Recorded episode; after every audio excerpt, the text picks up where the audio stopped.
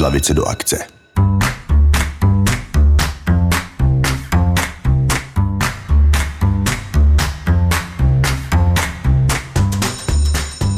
Dnešním hostem v podcastu je Přemek Gubány, vedoucí kariérního centra na České zemědělské univerzitě v Praze, kde pomáhá studentům připravit se na budoucnost práce. Povídáme si o tom, co můžeme dělat jako učitelé a rodiče, abychom žáky na jejich pracovní budoucnost připravili co nejlépe. Na čem zaměstnavatelům skutečně záleží? Jaké dovednosti budou důležité za 5, 10, 15 let? A jaká konkrétní cvičení můžeme s žáky použít ve třídě nebo i doma, abychom jim pomohli objevit, co chtějí v životě dělat. Užijte si rozhovor s Přemkem Gubánem. Na co máme jako učitelé připravovat žáky, který půjdou na pracovní trh za 3, 5, 10, 15 let? Hodně těžká otázka na zodpovězení, či nikdo z nás nemá křišťálovou kouli a nevíme, co bude za 3, 5, 10, 15 let. Co víme, nebo co tak jakoby přichází nějaký ty predikce a modely, který říkají, že uh, v dohlední budoucnosti nebo současní žáci, kteří jsou dneska ve škole, se dostanou do situace, kdy budou muset 12krát, 15krát vyměnit zaměstnání v průběhu své kariéry. A zajímavé je, že uh, čím mladší žáci, to znamená, čím jako ta studie se posouvá jako čase, tak tím uh, víc jako povolání musí vystřídat. To znamená, před deseti lety nám predikovali 9, pak 12, pak 15 a, a, a roste to. Zároveň uh, se taky říká, uh, nějaký jako modely, studie, nevím, jak je nazvat, názory, asi tak by to bylo úplně nejlepší. Říkají, že uh, budou, že budeme připravovat žáky na povolání, které dneska nejsou. Jsou k tomu nějaké příklady, třeba z cyber security, uh, kybernetická bezpečnost je obor, který je poměrně starý. Spousta lidí uh, má titul uh, odborníka nebo šéfa přes uh, digitální bezpečnost nebo cyberbezpečnost, a, uh, ale různé obory na vysokých školách, které se tomu třeba věnují, uh, vznikají poměrně nedávno, jsou třeba tři, sedm let starý, ale ty pozice už jsou tady si dávno, to znamená, že ty lidi dělají pozici, na kterou nestudovali v podstatě, když se zapeme. Takže jsou uh, takže základní jako predikce nebo ty základní věci, které nás straše, je, že eh, v budoucnosti naši žáci, který teď máme, budou střídat hodně pozic a budou dělat asi něco, co my si ani dneska nedovedeme představit, co by mohli dělat. To jsou asi věci, které můžeme nějak tak jako říct. Jaký je podíl, kolik těch pozic bude jiný, kolik těch pozic vystřídají, to si myslím, že je jako hodně uh, přestřelený číslo, protože budoucnost má uh, jednu takovou jako záhadnou vlastnost, buď jako ty změny, které chceme, při, přichází buď výrazně rychleji, než čekáme, nebo taky výrazně pomaleji, anebo taky výrazně jinak, než čekáme. Stačí se podívat na předpověď počasí. Ten ideální předpověď počasí je, že bude zataženo, uh, polojasno, možná sprchne, anebo bude svítit sluníčko. A pak jako víš, že když se vylistují všechny ty věci, které se můžou stát, tak víš, že se to stane něco z toho. Ale moc nám to nepomůže. Takže Víme, že ta budoucnost je taková jako hodně nejistá, tak pojďme, když bychom se teda měli bavit o tom, na co je připravovat ty naše současné žáky, tak je to přesně na tohle. To znamená, že my nevíme. Nejsme schopni to předpovědět a teda uh, jaký dovednosti povedou k úspěchu v životě. Uh, v tomhle tom vysoce dynamickým, um, vysoce komplexním prostředí. Další prvek, který, o kterém víme, že narůstá komplexita světa. Každý rok je jsou sociální interakce složitější a složitější.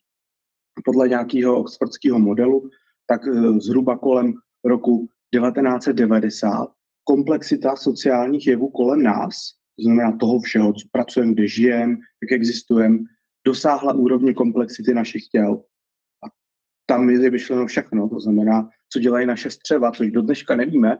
Teď nedávno se, se začíná ukazovat, že střeva jsou zodpovědní za náš uh, well-being, to znamená, když máte dobrý trávení, tak jste v životě šťastnější. Za imunitu. A to jsou věci, které teď objevujeme, ale už teď víme, že svět kolem nás už je momentálně výrazně složitější, než jsou naše vlastní těla, kterým sami nerozumíme. Takže to je svět, do kterého ty děti vyrůstají.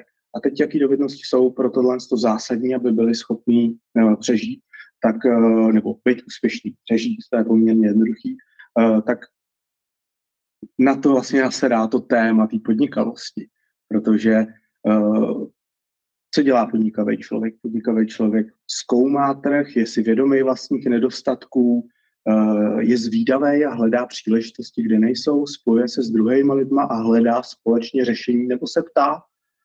Uh, jsou podnikaví lidi, se nebojí riskovat, protože se nebojí chyby, protože chyba je cesta k růstu, no minimálně k informaci, že to je špat, slepá cesta, tak jdeme hledat dál.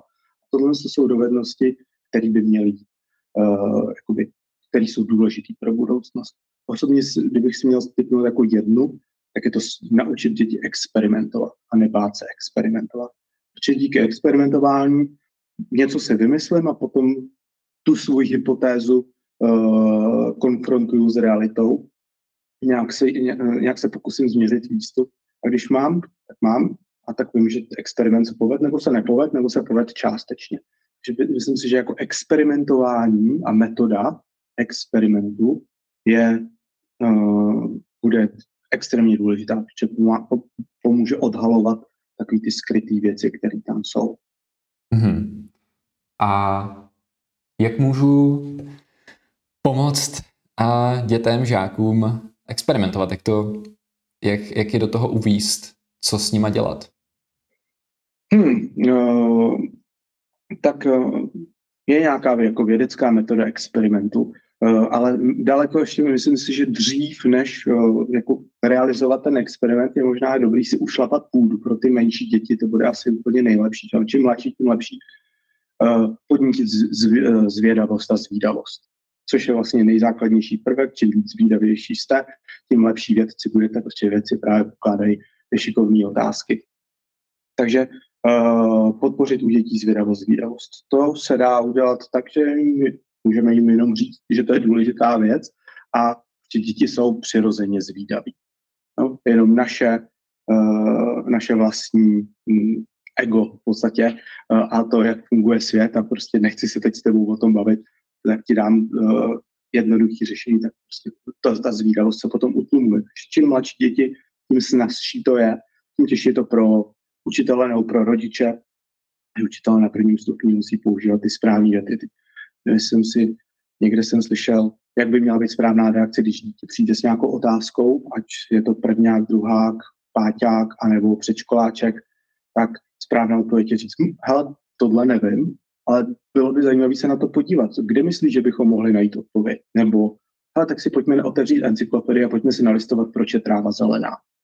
Nebo, ale tohle fakt nevím, ale myslím si, že když uh, jako tě to fakt bude zajímat, tak třeba ty budeš ten jed, jednou ten člověk, který to jako krekne nebo bude znát ten odpověď.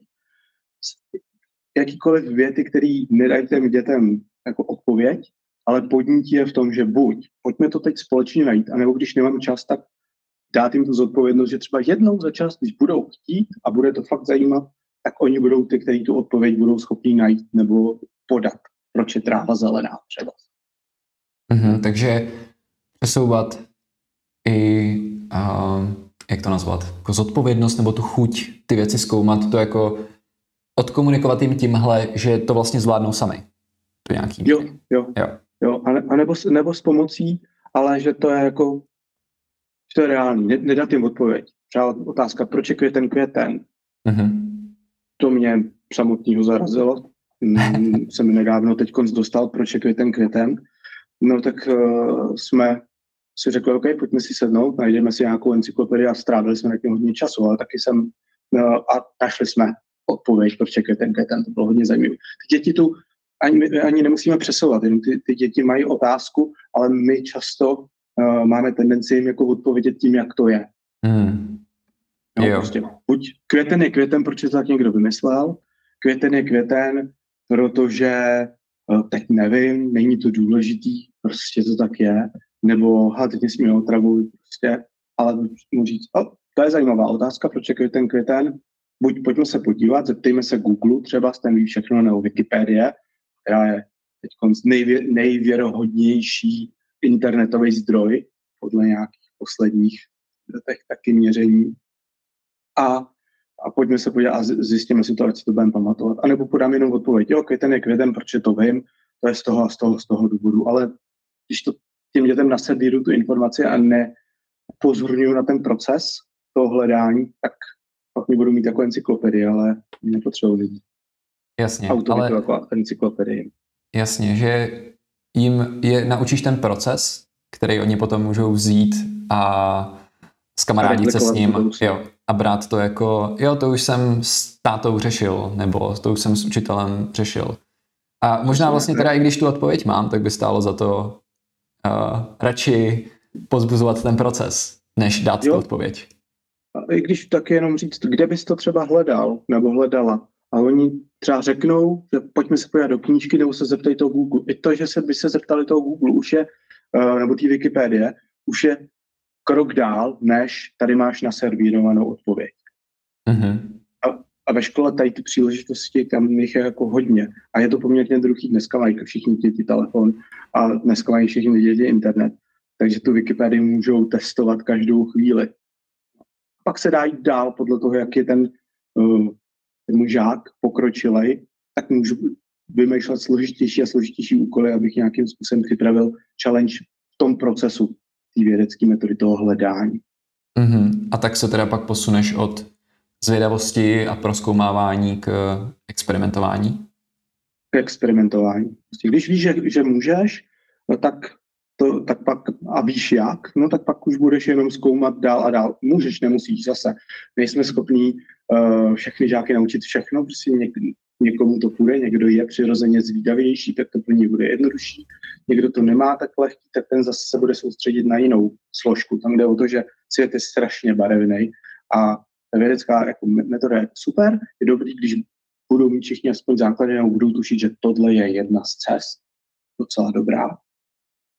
No a pak jsou ale před tou vědeckou metodou je spousta jiných věcí, které uh, je potřeba jako vyřešit. To znamená sociálno, to znamená umět se bavit, využívat sítě, budovat je, bavit se s jinými lidmi, nebát se, zeptat se o, o pomoc. V tom jsou uvědomění si nějakých omezení, které mám. A všichni si myslíme, že jsme teď svobodní a díky internetu máme jako neskutečnou svobodu voleb. Ale je to vlastně tak? Já sám jsem byl překvapený, když jsem No, žil jsem v domění, že dneska omezení nejsou. Můžete se kdykoliv přestěhovat, všechno je to poměrně levný. Nemusíte se bát, když se přestěhujete do jiného města, že ztratíte kámoše, protože můžete mít uh, na kolu každý den. Ale uh, jsme v podstatě jako strašně omezení. Když se podíváme jako na makrodata toho, jaký povolání si děti třeba vybírají ve věku 11 a 13 let, tak ty povolání jsou pořád stejný posledních 15 letech. Nic nového se tam neobjevuje. Eh, jsme omezení tím eh, svýma rodičema, jsme, ově, jsme výrazně omezení lokalitou, ve které žijeme. Když víme, že v nějaké lokalitě je nějaká továrna, tak velká většina těch dětí, když se jich budete ptát na to, jaký povolání by chtěli dělat, tak se budou týkat té továrny. Protože tam dělají jejich rodiče a protože neznají žádný jiný další povolání, který by mohli dělat. No, eh, ta, ta, ta restrikce, kterou, který v sobě budujeme, ani si jich nejsme moc vědomí. A to je docela zajímavý téma. No. Byl k tomu jedna nějaká, nějaký takový citát někoho OECD. Děti se nemůžou připravovat na povolání, o kterých neví, že existují. Jo. Jsme trošku přeběhli, ale navazujete na těch, na těch 15 let, když nevíme, jaký povolání budou, tak samozřejmě všichni se uchylujeme k tomu, co bylo. Tak co dělat ve škole, možná jinak, kde teda máme tu vědeckou metodu a tu, tu tu praktickou tu materii, nevím, ve školách co úvody do světa práce, nebo jak se to jmenuje, v rámci vzdělávacím programu, tak hledat ty jiné povolání, rozšiřovat to povědomí, jaký vlastně povolání jsou k dispozici a uh, jaký by mohly být k dispozici. Tam je pár zajímavých věcí. Jo, to si vybavuju i sám od sebe, když jsem byl na základce, nebo vlastně i, i pak na střední do velké míry, ale hlavně na základce, tak že jsem vlastně nevěděl, co, co život obnáší po tom, co jako výjdu z tady toho, jako z téhle fáze. Celý můj život je škola v tu chvíli, že jo? A máš, mám, mám nějaký náhodný konverzace, vím, co rodiče dělají do nějaký míry, možná babička, co dělá nebo dělala, a, ale je to hodně abstraktní, takže je to vlastně zvláštní, jak málo třeba mluvíme s dětma o tom, jak svět funguje mimo školu, když jsou ve škole? Málo je podně, možná, zase, rodič od rodiče, málo je podněcujeme v tom, uh, co by mohli. Jo? Děti jsou denodenně vystavený televizi, rádiu, babičkám, mámám, tátům, všem tady těm prvkům, který ale koukají, který reagují na svět, který teď momentálně je, pak chápu, prostě, když jdeš doktorovi, tak jdeš doktorovi, chodíš do školy, kde je učitel, chodíš do krámu, kde je paní prodavačka, chodíš, uh, tvůj táta dělá v továrně nějakého technika, čeho si, tak víš, že prostě existuje tady to povolání, tady ten technik. V televizi jsou tlapková patrola, hasič, uh, třídit, popelář, policajt, všechno jsou to tradiční povolání a málo kde se objevují nějaký jako toho, co by mohlo být. Takže potom jsi jako svázaný tím, co máš. Já jsem teda překvapivě bych to, v tom testu, který je, který dělal ten OECD, tak bych jako nevynikal, jsem chtěl být archeolog. Proč? Protože jsem viděl Jurský park. A pak jsem chtěl být astronom, protože jsem viděl drtivý dopad. Ale uh, to, to, jsou tyhle, to jsou ty ovlivnění, které jako přišly, taky jdou těma tradičníma pozicemi, ale už se vymykají tomu, co každý den ty děti jako vidějí. V podstatě, co je v tom v jejich realitě, co se opakuje tisíckrát. A proto jo. je dobrý někde do toho procesu dát jeden hlas, jedna informace toho, že co jiného by to mohlo být, no, co vy si myslíte. A tam jsou, je spousta aktivit, co se dá dělat s dětma. Vymyslete si povolání prostě budoucnosti, který dneska není. Třeba. Jo? Mm-hmm. Pojďme si hrát s jejich kreativitou. Nebo rozšířit jejich povědomí. Jsem viděl jedno, uh, ukážeme jim tušku s gumou, obyčejná tuška prostě, jaký všechny povolání jsou potřeba k tomu, aby tahle tuška uh, vznikla. Mm-hmm. A teď děti jsou schopní třeba vymyslet 20-30 povolání. Dospělí by měli být schopni vymyslet 150 povolání. A do toho ten učitel těm dětem, když oni vymyslí těch svých 30, tak tam může přidat jenom ještě nějaký další challenge, nějaké otázky. A tam může být třeba na distribuční řetězec, tam může být na marketing, protože někdo musí prodat, jo.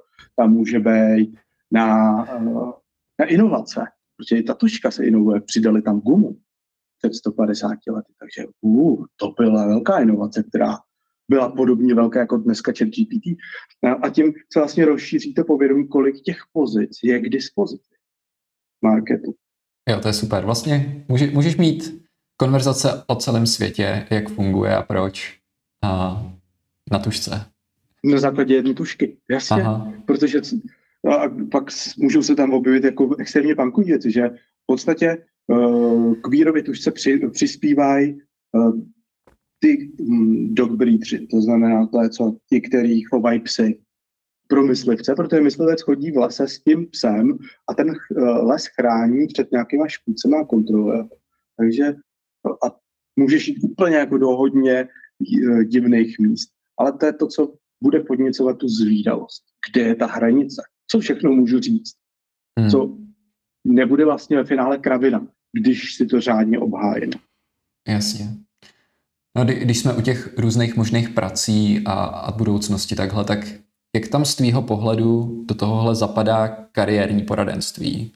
A co si, co si můžu třeba z toho, jak funguje kariérní poradenství, což třeba ani, ani mě není tolik jasný, takže bude super, když když to přiblížíš, co, co vidíš jako tu hlavní roli kariérního poradenství v životě studentů, lidí a jak to, jak to můžu aplikovat už dřív, i když nejsem kariérní poradce, a když jsem učitel, rodič a záleží mi na tom, aby, aby moje děti, moji studenti měli, měli dobrý život, aby byli připravení na, na trh práce, všichni jsme kariérní poradci. Jo?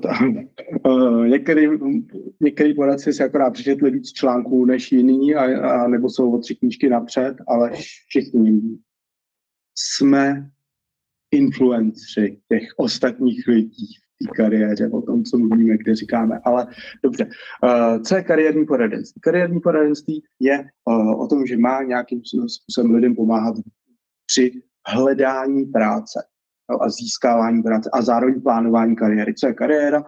Zase 5 milionů definic, ale eh, jedna z těch, z těch, kterou já mám nejradši.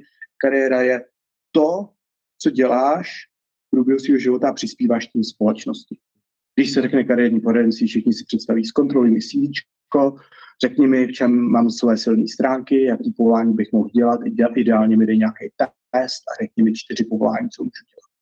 To je taková ta představa nejčastější, která je, která vzniká z toho, že jsme všichni vyšli na úřad práce na základní škole, kde jsme si přesně vyklikali ten test a někdo nám ukazoval kartičky a někdo nám řekl ve škole, jaký si máme připravit CVčko.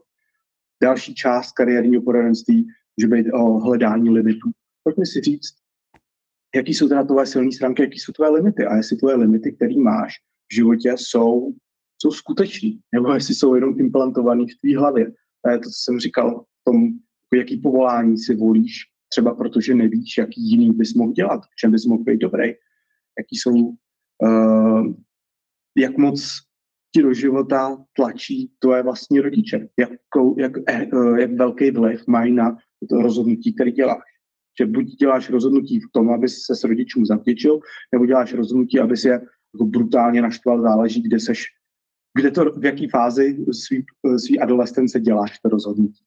Zajímavé je, že podle jedné oslavské studie, teď kolik to bylo, skoro dvě třetiny lidí, mám pocit, dělá své kariérní rozhodnutí proto, aby nějakým způsobem potěšili své okolí. Dost často tak jenom kariérní poradenství pomáhá s motivací a s pocitem, že nejste tak marní. Klienti přichází, že třeba si tolik nevěří nebo že to nevidí, tak se rozebere se na to, uh, položí se jim pár otázek a na konci oni ví, že jsou v podstatě jako super, jenom si to nechtějí připustit. To je často s angličtinou. Spousta Čechů má pocit, že anglicky neumí. Hmm. Spousta Španělů má pocit, že mluví anglicky peckově. Když je dáte vedle sebe, tak zjistíte, že, Češ, že s Čechem se spíš domluvíte nějakým způsobem, ale Španěláci jsou úplně mimo. Jasně. Protože ta percepce jejich je jako v tom, co je dobrý, je, je jiná. Takže kariérní poradenství pomáhá s různýma věcma. Jak si teda vybíráme práci, kterou budeme v životě dělat? Máš na to nějaký pohled, teorii, zkušenosti? No, vybíráme si práci podle toho, co si myslíme, že je, by pro nás mohla být jako dobrá práce. V sociálním okolí každého člověka uh, je takový jako dojem, že práce je jako jasná cesta. Už ve školkách je rodiče často s dětma mluví tak, že je to jako jednoduchá lineární věc. To znamená, najde, najde, najdu si nějakou práci, která by mě jako mohla bavit, naplňovat nebo mě zaplatí. Tam si získám nějakou praxi v tom, to znamená, dělal jsem nějakou stáž třeba, nebo no, brigádu, nevím. Potom tam nastoupím, jsem tam jako junior, když budu dost dobře dělat, tak mě povýší do nějakého, nějakou middle pozici. Když budu hodně dobrý a budu na sobě makat, tak se dostanu na executive pozici a když na sobě budu makat, tak se stanu prostě vice prezident nebo si otevřu potom vlastní business na to, to jako seberu. A když na sobě přestanu makat v nějakém bodě, tak zamrznu a budu tam navždycky v tom middle management nebo uh, v tom liniovém nebo prostě ve skladě. A to je ta představa, kterou nám ten svět dost často předkládá. Nemusí být vždycky, ale prostě ta, ta linie, to, že je to jako lineární věc, uh, je věc, kterou se potkáváme. Ale tak třeba jako úplně jako není, jo. Uh, že si můžeme říct, ale tak to znamená, že jsem schopný si naplánovat život na následující 15 let.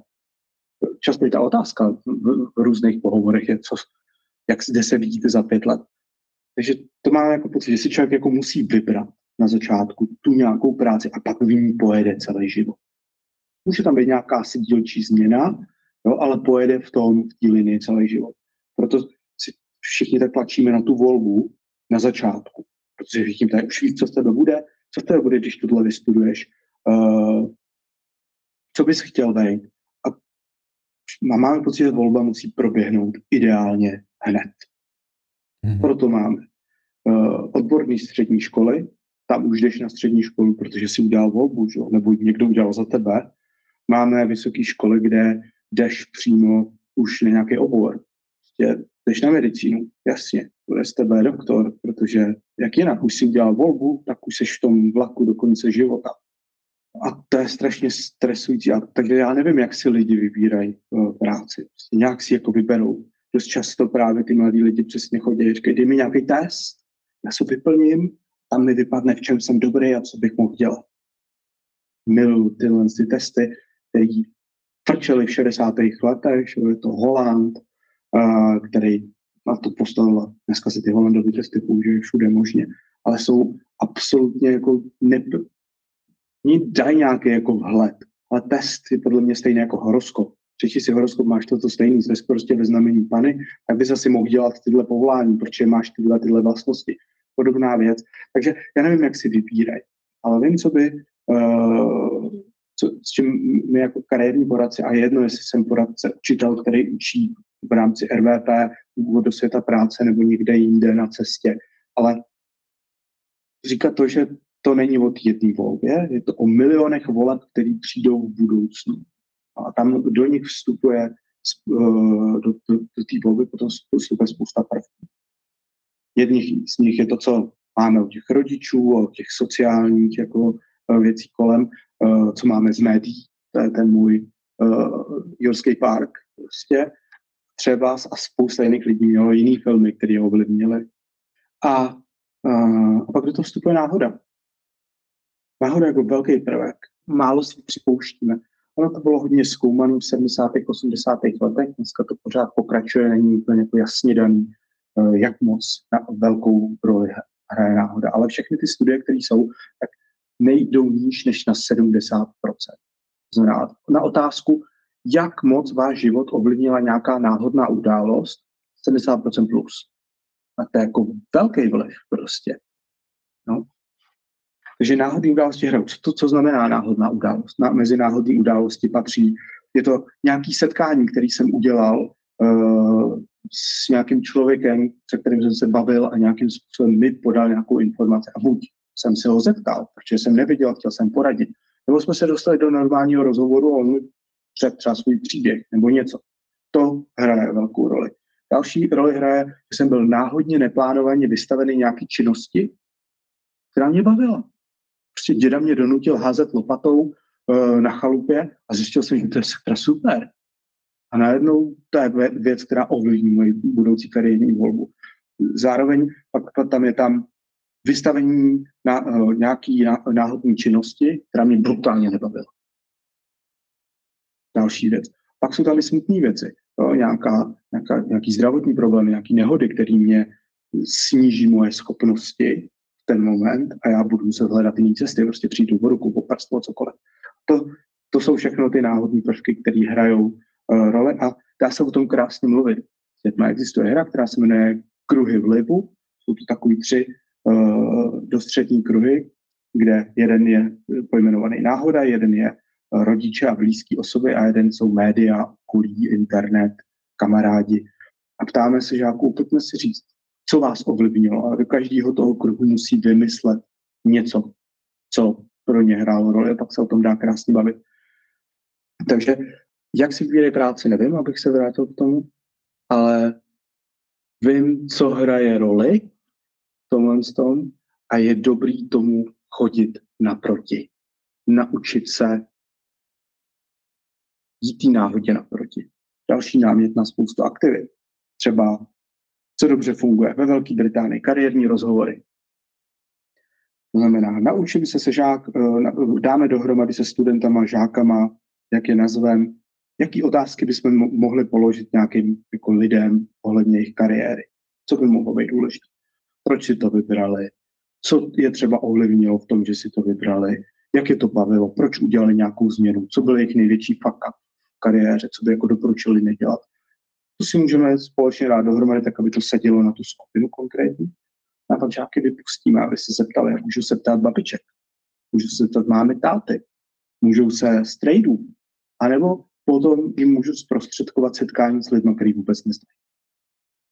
Ve Velké Británii tady v tom proběhlo nějaké měření a tam uh, z toho vyšlo, že děti, které mezi 11. a 13. rokem uh, uskutečnili víc jak pět kariérních pohovorů s lidmi, který neznají, tak měli potom ve 30 letech vý, výrazně vyšší plat. A co znamená výrazně vyšší plat? Výrazně vyšší plat máš vždycky v momentě, kdy se nebojíš změnit práci. Jo?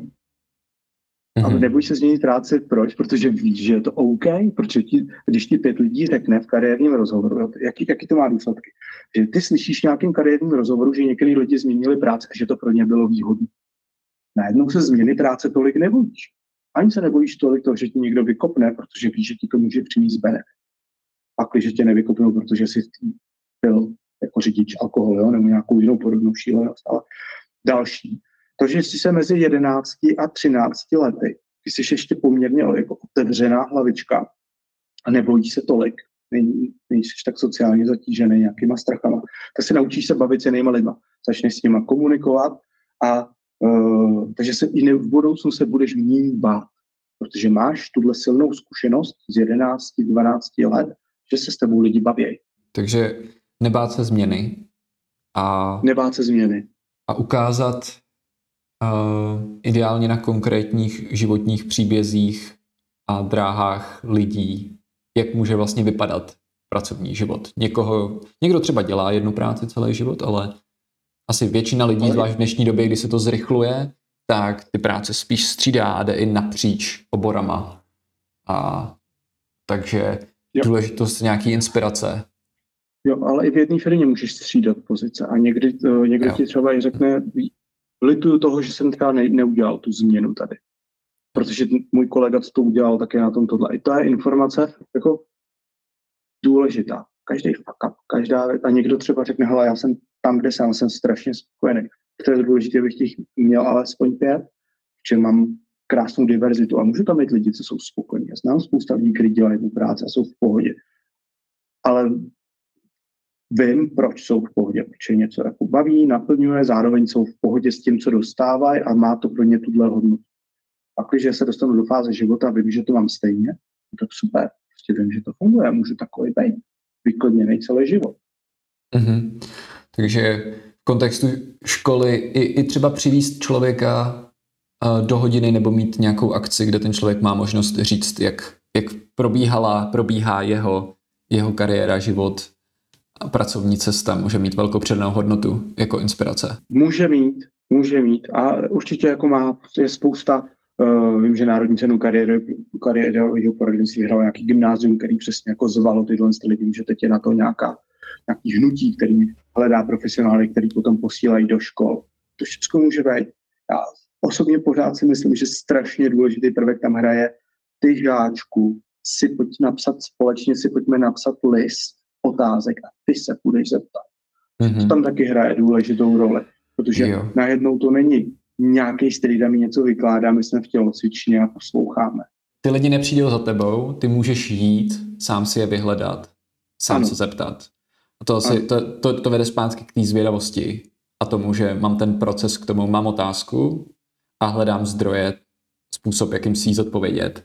Mladším žákům můžu pomoct, třeba můžu pozvat nějaký lidi, třeba pět, ale pak nechat žáky, se sami ptají.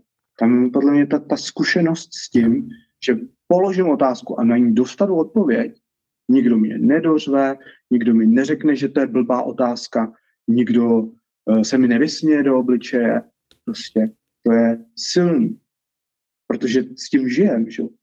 Já se bojím něco postnout na sociální sítě, že se mě někdo prostě vysměje nebo budu nějaký hejtry. Já se bojím se někoho zeptat, protože ta otázka je příliš jako hloupá, proč bych nějakýho jako manažera otravovat s takovou hloupou otázkou ten limit, který si sami na sebe kladem, čím dřív ho rozpustíme, nebo v pozdější fázi ho rozpustíme, tím, že třeba nevznikne, nebo že ho rozpustíme v pozdější fázi korektivní zkušeností, to znamená, že jsem něco udělal a fakt to nebylo taková bída, tak je to jako dobrý. Takže to já si, já nevím, jak probíhá to zvaní do těch hodin, bojím se, nebo dovedu si představit, že dost často to je, že paní Stelka nechce se před těma člověkama tak jako před těma lidma z té praxe jako strapnit, tak to má jako nachystaný a ona se doptává a občas se nějaký Maruška prostě třeba do úvozovka je nabrýfovaná, protože to je ta vzorná žačka, tak tam jako pokládá ty otázky, má všechny napsaný a spousta ostatních jako na to může jako prdět v tu chvíli. A furt to může pomoct. Lepší nic než, uh, lepší tohle než nic určitě ale myslím si, že donutit je tomu jeden na jednoho nebo pět dětíček jednoho člověka, kdy oni musí. Velký challenge.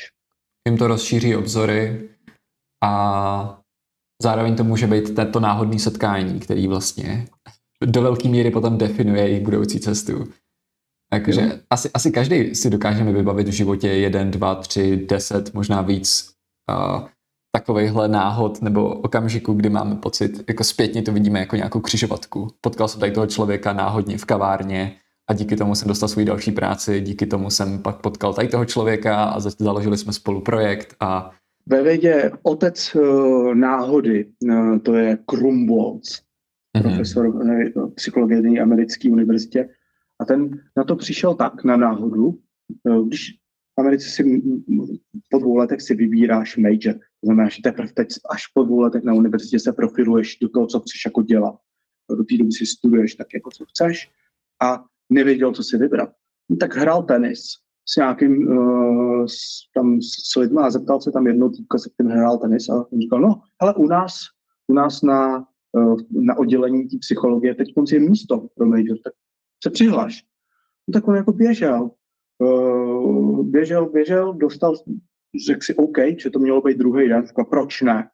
No a je, dneska už není, jo, ale stal se z něho profesor psychologie, který byl jako uznávaný, velký jméno, který jako ovlivnil a, a postavil, prostě jako citlivil nás na náhodu díky svojí práci. Jo. Hmm. A jeho krásná kniha, kterou kdyby někdo se tím chtěl dál zabývat, tak nemusí číst tu knihu, eh, stačí si na YouTube najít nějaké jako rozhovory eh, s ním, je jich tam pár, eh, to je Luck is no accident, to znamená hmm. štěstí není žádná nehoda, přeloženo asi doslova. No, štěstí není náhoda, kde on má nějakých sedm pouček pro život, který dobře fungují, pak je dál rozebírá, že nemusí číst tu knihu, taky si poslouchnout ten rozhovor s ním, který je strašně fajn. 20 minut, pohoda. Takže ne, nebát se změny, nebát se lidí zeptat, říct si o pomoc a získat si takhle tu inspiraci a rozhled. A na začátku jsme se bavili o tom experimentování. To do tohohle hodně zapadá. A no, když, když nazbírám tu inspiraci, tak mám ty možnosti, tak, tak jak tam přichází teda pak ta experimentace a jak můžu podpořit žáky v tom, aby zkoušeli věci, aby se nebáli té změny, aby si měli možnost ty věci projít ještě v rámci třeba školy předtím, než vyrazejí toho jako pomyslného života, ale ono už to život je, že jo. Ale, ale prostě potom začne práce a musím řešit, uh, že se potřebuji uživit. Na té škole mám tu možnost, že mám ještě takový prostor bezpečnější v tom, že můžu třeba víc zariskovat, protože když se mi něco nepovede, tak vlastně si nemusím tolik lámat hlavu s tím, že to má velký následky. Později, když jsem v té práci, mám třeba i rodinu už, tak když si řeknu, no mám tenhle nápad, chtěl bych to vyzkoušet, tak jsou tam prostě větší následky a přirozeně pak máme větší rezistenci k tomu, větší strach. To si říkáme, ty co když se to nepovede, tak, tak to bude blbý. A, Jde to hůř, no, potom. Uh, jak podpořit experimentování? Tak uh, hm, je to jednoduchý v podstatě. Uh, je spousta možností, kdy studenti můžou jít jako do praxe. Třeba podpořit je v tom, pojďte si to vyzkoušet. Může to být field trip, nějaký školní výjezd, kde, když s dětmi pracuje nějakou jako delší dobu v rámci třeba projektového vyučování, jo, tak můžeme potom vyrazit na, a na, naplánovat si ten výjezd tak, aby jsme se dostali někam, kde si můžeme vyzkoušet ty věci, nebo se můžeme jako dozvědět víc. Třeba zpracování jídla, dovedu si představit, je spousta uh, můžu jít do továrny, kde se dělá mlíko, nebo můžu jít do nějakého demonstračního pracoviště, podívám se, jsou univerzity, víme, že v Čechách jsou dvě potravinářské velké pracoviště na Muni a v Praze, takže chceme se podívat, jak se, jak se vyrábí jídlo. Pojďme se domluvit s tímhle s tím pracovištěm, kde je mlékárna, zpracování masa, mlín, olej, varna na pivo, je tam všechno, No, tak si to může u dětí projít. Třeba v rámci něčeho si to můžou vyzkoušet, umotat si rohlí. A už jenom to, že to uvidějí a uslyšejí všechny pro, různé profese, od kdy se musí vstávat. Uh, co ty lidi uspokojí na tom, jaký to vlastně jako je dělat, motat rohlík a vědět, že ho potom jako někdo zblajzne k snídení. A tohle to může být jako, už je to experiment. Jo, a pak na to můžu navázat něčím, okay, tak si zkuste vy najít pekárnu v okolí a jenom se zeptat, co by, z jakých podmínek by vás přijali, abyste věděli. no, nebo jaký věci potřebujete mít, nebo co jiného by mohlo být. A jenom podporovat to experimentování nemusí být nic jako dramatické, stačí to být jako myšlenkový experiment. Mm. Ale je dobrý jít a sbírat data, případně si to vyzkoušet nebo najít si místo, kde bych mohl, ale nějaké věci si nemůžu vyzkoušet. Chci být jeřábník, jasně, do jeřábu mě nikdo nepustí. Pokud mi není 18, mám 30 zkoušek práce na, výš, na výškách. Jsou věci, které nejsou reálné. Ale je dobrý jako minimálně se nechat vystavit tomu těm lidem, kteří pracují v těch pozicích, které mě zajímají. Tom taky píše Krumbot. Testujte svoje sny. Uh, spousta lidí má spousta snů, co by jako mohli dělat. A uh, co by jako bavilo. Třeba krásný příklad on uvádí na veterinářích. Hodně lidí chce být veterinářem nebo dětí. Proč? Protože veterinář je super, pomáhá zvířátkům. Zvířátka máme kolikrát radši než uh, lidi kolem. Uh, do zvířátek investujeme někdy víc peněz než do dětí, jako když má zvířátko nějaký zranění a potřebuje jako operaci. Uh, tak to, toho strašně tlačíme. A všichni máme, a lidi mají pocit, že být veterinářem je cool, je to rostomilý krásný. Do té doby, než se stanou veterinářem, a zjistí, že jako velká část práce veterináře je eutanázie. No, spousta zvířátek se prostě jenom jako uspí, aby byl, protože se jim nedá pomoct, nebo není dost zdrojů jim pomoct. A najednou vlastně být veterinářem není tak cool. Tak je dobrý si to otestovat, je dobrý když chci být veterinář, tak se běž pobavit s tím veterinářem. A už to je experiment. Jasně, vyzkoušet s tím, o čem ta práce je. Proto je další věc. Vždycky mě, eh, když slavíme s dětma, co by mohli dělat, tak jako máme plán B. Vždycky by mhm. měli, bychom měli připravený plán B. Takže dělám tuhle, co když to nějaký fázi nevíde, to jsou dál by mělo, mohlo fungovat. No. Takže, a to už je součástí toho, toho experimentu. Experiment je jednoduchá věc. Myslím, mám nějakou něco si myslím, veterinář je super povolání, pojď vymyslet způsob, jak můžeš otestovat tu hypotézu. Buď se s někým pobavit, nebo si to vyzkoušet na den, jo, třeba i den shadowing v té uh, klinice, tam pustí mladší děti asi. A, a nebo si jdu jenom se psem k veterináři, no, abych viděl. A, a, a zeptám pak, se třeba. A zeptám se a pak si jenom řeknu, jestli to je pro mě nebo ne a experiment je hotový. To Jasně. nemusí být nic složitýho. Takže takhle si můžu ověřit spoustu věcí. A mám to aspoň nějaký, mám nějaký informace o tom, jestli, jestli to bude něco, co by mě bavilo. Že jo, taky něco jiného je dělat věc měsíc, rok a 20-30 let. Takže když potom vybírám něco, že jo, trochu těžký na tom je to, co si říkal, že ten systém je trochu navržený tak, že po nás chce to rozhodnutí brzo a chce po nás závazek, že budeme studovat 5-6 let na to, abychom se tím mohli stát a ve chvíli, kdy to potom vystuduju, tak udělat tu změnu už je vlastně těžký. Takže jakým způsobem... Nemusí že, být. Nemusí být, nemusí být, ale mentálně opustit to, co jsem do toho investoval a všem těm lidem kolem mě, kteří mě podporovali a říkali, jo, to je super, že budeš doktor, to je super, že...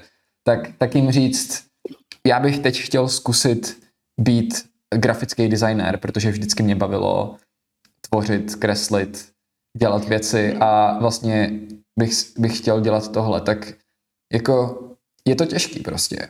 A to je. přitom jako je škoda to objevit potom, když je mi 28, 35.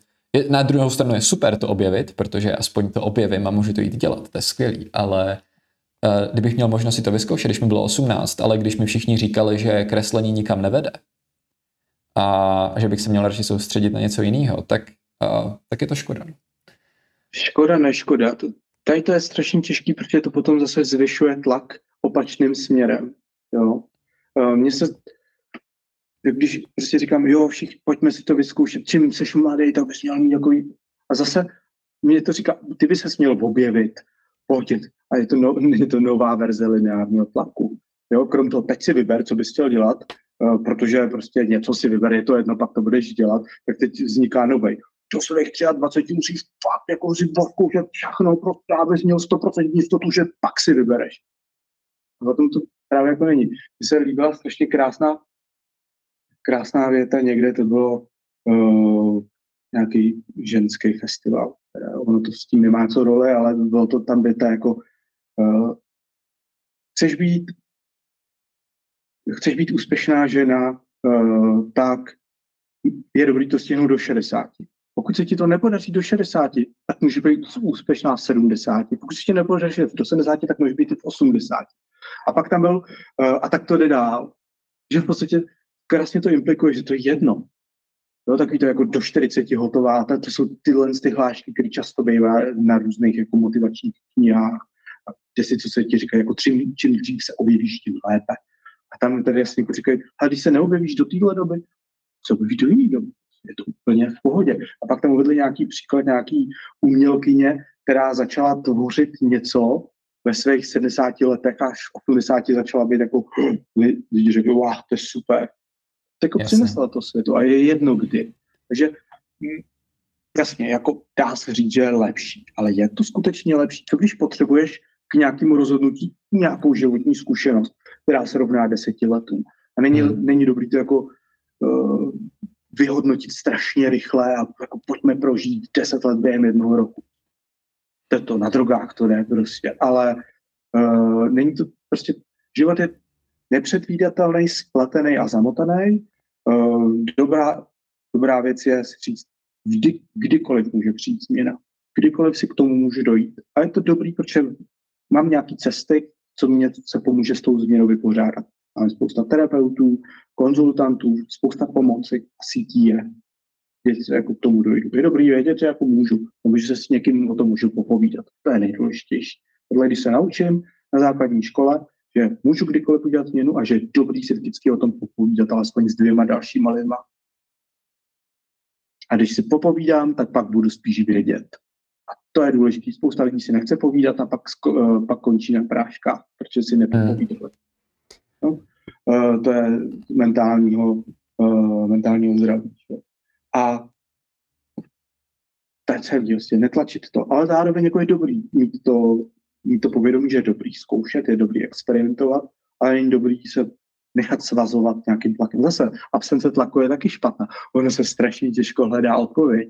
Jo. Je dobrý být prostě citlivý na spousta různých věcí, nějak tak jako proplouvat, ale každý potřebuje něco jiného. Někdo miluje tlak, se potřebuje rozhodnout. Pro někoho je super, že se rozhodnu na začátku a budu architektem a je architektem a je skvělým architektem. Uh, neexistuje nic jako jeden návod. Existuje jenom citlivý člověk, který poslouchá.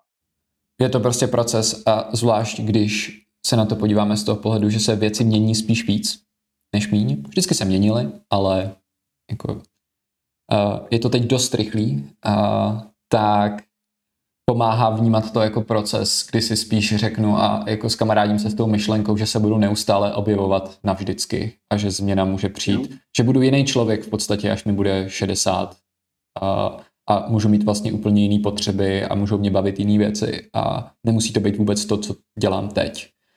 Takže otázka pak je, jestli, jsem, jestli, jestli mám, jestli jsem si vyvinul ten uh, mindset, přístup k tomu, že, že budu dál zvědavý, budu dál zkoušet nové věci a budu otevřený tomu, že ta změna může nastat, než abych radši byl nespokojený tam, kde jsem teď a zamrzlej a říkal jsem si, jakože přece to nemůžu změnit. Uh, uh, tak protože je to prostě tak, že si vybereme jednu věc a tu budeme dělat navždycky, než abych Přesně. tomu byl otevřený.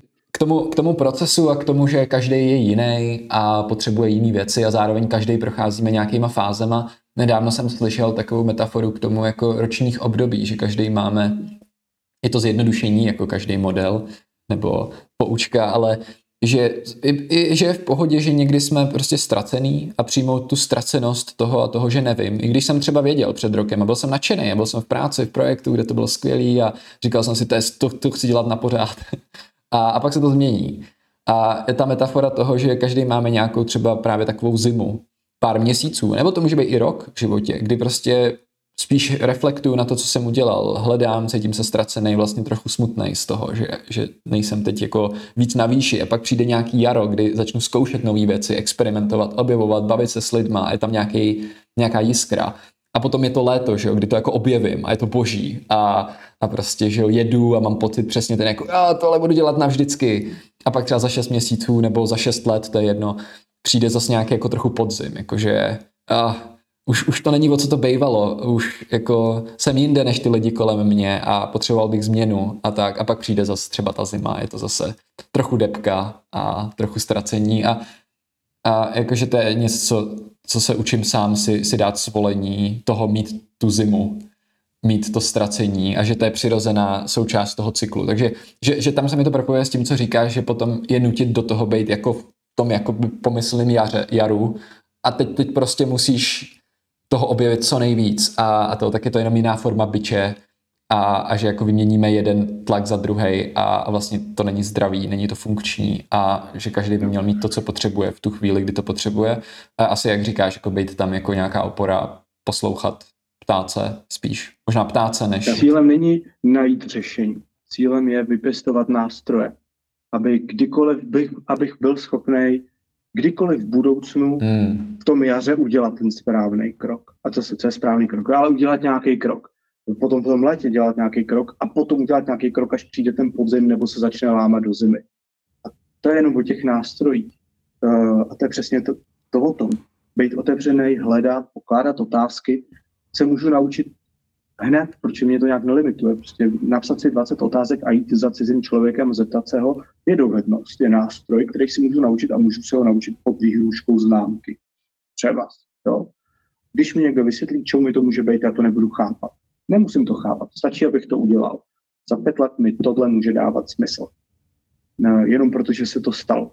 Takže nehledejme řešení, nesnažme se, aby děti vyšly hotové, ale aby měli dost nástrojů to je jako změna ve vzdělávání. Ona už ale nastíněná v rámci vzdělávacím programu, který je už starý koncept. to, už to není nic nového, ale je tam, přesně jsou tam ty uh, klíčové oblasti, ve kterých by se člověk měl vzdělávat. To průřezový témata, všechno. A to, to je to, ono, to je sbírání nástrojů pro budoucnost, který nejsou závislí ať na fázi života nebo na fázi světa kolem. Vždycky budu pokládat otázky, bude vždycky dobrý i když budeme se bavit s robotama. Ale vždycky bude dobrý se pokládat. A teď chat GPT to ukazuje. Když umíš dobře pokládat otázky, dostaneš super odpovědi. Když budeš pokládat hloupé otázky, dostaneš generickou odpověď. Jsem model AI naprogramovaný na blá, blá, blá, nemůžu udělat tady ty závěry. V tu chvíli se zblbě zeptal. No. Jasně. A, a o tom to je, o těch nástrojích. A těch nástrojů ale mraky, a stačí pár. Já si osobně fakt myslím, jako pokládat otázky druhým lidem, to je super nástroj, když vylezu ze základní školy, budu vědět, poklad otázky je super a vždycky je dobrý se pobavit alespoň s dvěma lidma, než udělám nějaký rozhodnutí. Největší prostě jako životní moudro a můžu pak být podnikavý a mít super nápady, ale vždycky je, když budu vědět, OK, probrat to s dvěma lidma, než udělám nějaký blbý krok, ideálně, aby ty, každý člověk byl z jiný oblasti a měl se mnou jiný vztah. Pobavíme se takhle nejlépe ve třech, ať se můžeme zhádat, a pak budu vědět, jestli to stojí za to riskovat nebo ne. Na základě názoru těch druhých lidí. Jsou tam nějaký další nástroje, které tě napadají, který si můžu jako jednotlivec a i svým studentům ukázat, aby, aby si je pak nesli sebou v tom, v tom uh, životě? Spousta her. Zmínil jsem tušku, můžu zmínit, co to je Odysseovu mapu, kde je ta otázka, na papír si napiš prostě fáze pět let, co bude za pět let, napiš si tam, kde jsi jako teď a kde bys chtěl vejít za tyhle, co bys si jako přál. A udělej si scénář jedna, v tom si to celý udělej scénář dva. Když ten první nevíde, co bude ten druhý za pět let pro tebe, a pak si udělej scénář tři, když neexistují žádné limity. Neexistují žádné limity, co bude na konci. A tím, že si napíšu tři scénáře, tak zase mi to pomáhá hledat tu diverzitu, být připravený na nějaké uh, možnosti. Uh, jeden zajímavý, uh, zajímavá věc, to se nejsem si, jestli je pro mladší děti, spíš pro starší na střední a veš, ale uh, vyber si dva nějaký problémy, nervozita při zkoušení, uh, nebo obava z nějakého testu třeba nebo z pohovoru, cokoliv, tam může být dvě věci, napáruje žáky a uh, jednomu řekneš, OK, tak teď se pět minut budeš ptát na otázky toho druhého s tím, že vždycky se budeš ptát, proč. Proč, proč jsi vlastně nervózní z toho, když máš mít zkoušku? Uh, proč uh, proč se připravuješ tady tím způsobem? Proč máš obavu přesně z tohohle z toho? A pět minut se ptát jenom otázkama, které začínají proč. A pak uh, se pět minut a může to být třeba jenom dvě minuty. Čím delší to je, tím méně příjemný to je. To je vlastně důležitý. A pak se pět minut ptáš na to, jak. Jak by se chtěl cítit, když seš u té zkoušce? Jak by se chtěl připravovat, aby se cítil tímhle tím způsobem? Jak by si, eh, jak bys mohl snídat, aby se cítil dobře? A eh, pak si porovnáš tyhle, ty, tyhle věci, ptání se proč je identifikace problému, hledání toho problému a řešení problému. Identifikace jak je hledání řešení. Uh, takže místo toho, abychom si řekli, OK, tak máš problém, víme, to si věděl už předtím, ale jenom víme o něm víc. A nebo tady je řešení, co můžu dělat pro to, abys ho dosáhl. No, už to třeba může pomoct těm žákům. To je super. To, to je asi nějakým jádru to jako prostě dát si ten čas a zamyslet se, položit ty otázky sám sobě, nejenom ostatním a, a k tomu pomůžou nějaký takovýhle cvičení. Já sám, sám jsem si nějaký dělal a, a třeba hodně mi pomohla v tom knížka Designérem vlastního života, kde ty, ty Odysseyovy mapy jsou, možná je tam nazývají jinak, ale to mi přijde jako silný koncept, silný cvičení, vůbec jako dovolit si mít vlastně víc možností, co bych mohl dělat v životě jako zamyslet se nad tím, dát si třeba ty tři a pak si udělat ten pětiletý plán, kde je to trochu rozepsaný a pak si říct, co bych mohl teda teď udělat jako experiment, jako vyzkoušet, s kým bych se mohl polovit, abych zkusil všechny tři. Hmm. A to může výst k nějaký konverzaci, třeba s veterinářem, protože to byl jeden těch těch, kde přijdu na to, a to možná vlastně není pro mě, protože tam byly tyhle tři věci, které jsem vůbec nečekal a to se mi vlastně nelíbí.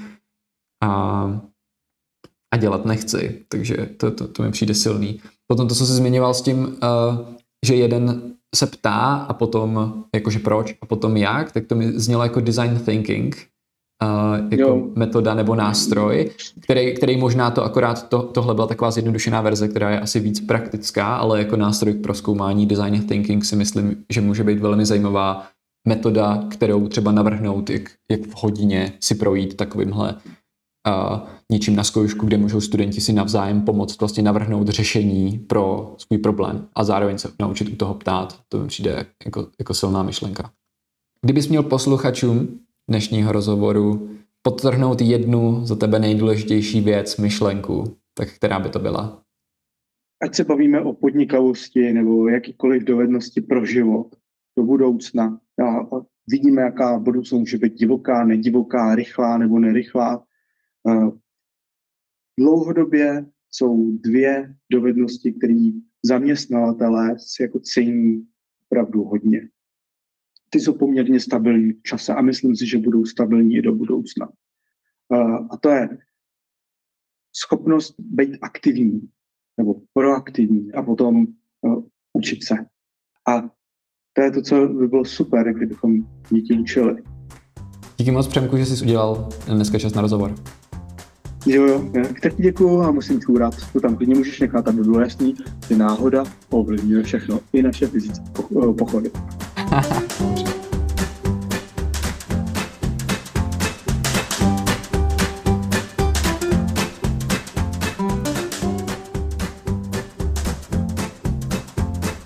Tento podcast spadá do klíčové aktivity Podnikavost, kterou má na starosti Centrum pro přenos poznatků a technologií Univerzity Karlovy. Aktivitu realizuje pod vedením a koordinací Pedagogické fakulty Univerzity Karlovy. Tato klíčová aktivita se uskutečňuje v rámci projektu implementace Krajského akčního plánu 2 Inovace ve vzdělávání. Projekt je financován z Fondu Evropské unie prostřednictvím operačního programu Výzkum, vývoj a vzdělávání.